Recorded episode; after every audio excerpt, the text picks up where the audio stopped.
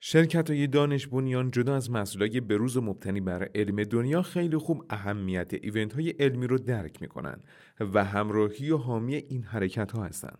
شرکت دارویی نانو هم از این دست شرکت است که البته در سبد دارویی ام دو محصول خوراکی زادیوا و دانلوین رو داره که دو محصول خوراکی دیمتیل فومارات و فینگولیموده ممنون از نانو الوند اسپانسر پادکست امسکست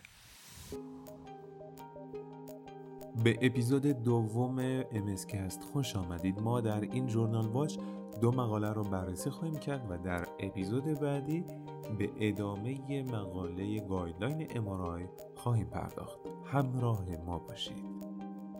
در شماره 11 آگوست همین امسال 2021 ژورنال Multiple Sclerosis نتایج CONCERTO clinical trial معروف laquinimod چاپ شده که خب یک clinical trial multinational هست که از کشورهای مختلفی از جمله ایتالیا، امریکا، آلمان، روسیه، فرانسه و جاهای دیگه توش خب شرکت داشتند. نویسنده اول کومی هست که دوستان با اسم ایشون حتما آشنا هستند laquinimod که خب یک دوست قدیمی هست و اگر که بخوایم توضیح کوتاهی بدیم در حقیقت یک carboxamide derivative یا مشتق carboxamide هست که روی عملکرد T cell ها monocyte ها dendritic cell ها اثر می‌گذاره.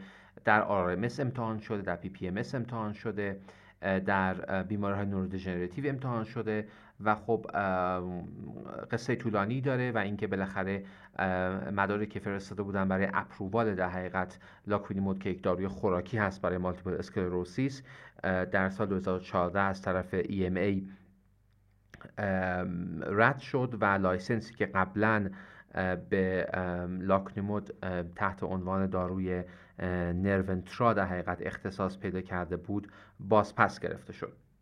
و خب حجم در حقیقت research ی هم که داشت تو این زمینه انجام می‌شد از طرف کمپانی تولید کننده بسیاریش متوقف شد. چیزی که در مطالعه CONCERTO که یک randomized double blind placebo controlled trial فاز 3 هست. می‌بینیم خب randomization در به صورت یک به یک در سه گروه once daily 6 دهم میلی گرم یا یک و دو دهم میلی گرم و یا placebo بوده و اینها برای حدود 24 ماه در گروه های بالای 700 نفر بررسی شدند. primary endpoint مقاله یا مطالعه این بوده که ببینند بعد از سه ماه چند نفر confirmed disability progression پیدا می کنند و همچنین میزان در حقیقت discontinuation یا قطع دارو و عوارض به خصوص عوارض کاردیوواسکولار دارو بررسی شد. گروهی که داشتن یک و دو میلی گرم دارو در روز می گرفتند اینها به خاطر عوارض قلبی و روحی که پیدا کردند مطالعهشون در ژانویه 2016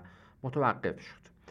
و کل مطالعه کنسرتو البته به پرایمری اند پوینتش نرسید. به خاطر اینکه در مقایسه با پلاسبو گروه 6 میلی گرمی نتونست که یک اثر بخشی خوبی برای پیشگیری از confirmed disability progression نشون بده که اینجا یک هزار ریشیو 94 صدم را گزارش کردن. اما در مورد secondary endpoint ها اگرچه که پی ولیو معنی دار بود اما این پی ولیو صرفا به صورت آماری معنی دار بود یا nominal حقیقت یا اسماً معنی دار بود و clinically significant نبود. یعنی ارزش بالینی در حقیقت این تفاوت بین گروه ها نداشت. secondary end های مطالعه که annual relapse rate بود و زمان شروع درمان تا اولین ریلپس و همچنین تغییرات آی اگرچه که تغییراتی دقیقا تفاوت های معنیداری بین گروه درمان و گروه پلاسبو مشاهده شد اما این تفاوت ها صرفا از نظر آمالی معنیدار بود و در حقیقت فاصله گروه درمان پلاسبو خیلی کم بود. از نظر سیفتی آرزه نگران کننده ای در گروه دارو که همون لاکوینی مود 6 میلی گرم روزانه بود مشاهده نشد.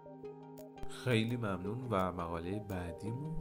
مقاله ای که در شماره 29 جولای 2021 Frontiers Immunology چاپ شده و کار مشترکی از سه تا دانشگاه در چین و روی اثر tocilizumab روی circulating B cell ها و همچنین T helper cell های بیماران تحت درمان به خاطر NMOSD بودند.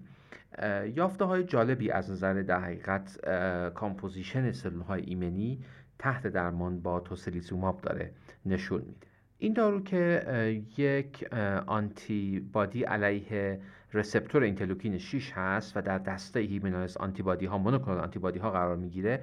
قبلا اثر بخشیش در مورد بیماران NMOSD اثبات شده است. اما اینکه این اثر رو داره چطور اعمال می‌کنه و اینکه روی population های مختلف B cell ها روی و, و T cell ها به خصوص T cell های peripheral چه اثری می‌گذاره به ما کمک می‌کنه که مکانیسم دارو رو بتونیم که بهتر بشناسیم. این مطالعه نشون میده که بیماران NMOSD که تحت درمان با توسلیزوماب بودند اینها میزان سلول های بی در گردششون از نظر اینکه مموری بی سل بودند یا دبل نگاتیو بی سل ها یا antibody secreting B cell ها به شدت تحت تاثیر tocilizumab به این مفهوم که این دارو می‌تونه باعث shift memory B cell ها به سمت naive B cell ها بشه.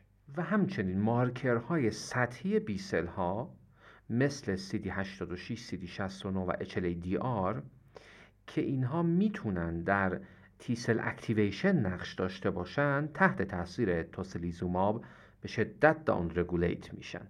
و مشاهده میشه که فولیکولار تی هلپر سل ها و همچنین پریفرال تی هلپر سل ها در این بیماران کاهش پیدا می‌کنه. اما یافته جالب اینه که فولیکولار رگولیتری تی سل ها در بیماران تحت درمان افزایش پیدا کرده. از این مطالعه ما یافته های بیشتری الان به دست میاریم در زمینه اینکه tocilizumab می‌تونه که از طریق بهبود هموستاز regulatory B cell ها و همچنین از طریق مهار کردن lymphocyte activation روی هر دو دسته سلول های B cell و T cell اثر بگذاره و همچنین یک اثر اختصاصی روی مارکرهای سطحی PDL1 و PDL2 بر روی سطح بی سل بیماران انموستی می‌گذاره که این دوتا مارکر سطحی به صورت اختصاصی در بیماران انموستی و به شدت افزایش یافته بودند و به همین خاطر می‌تونه که یکی از درمانهای اختصاصی برای بیماران NMOSD به حساب بیاد. ممنون که در اپیزود دو امسکست همراه ما بودید. نظرات خودتون رو به ما منتقل کنید. همچنین لینک مقالات در description اپیزود موجوده و ما رو به همکاران خودتون معرفی کنید. پاییز 1400 MScast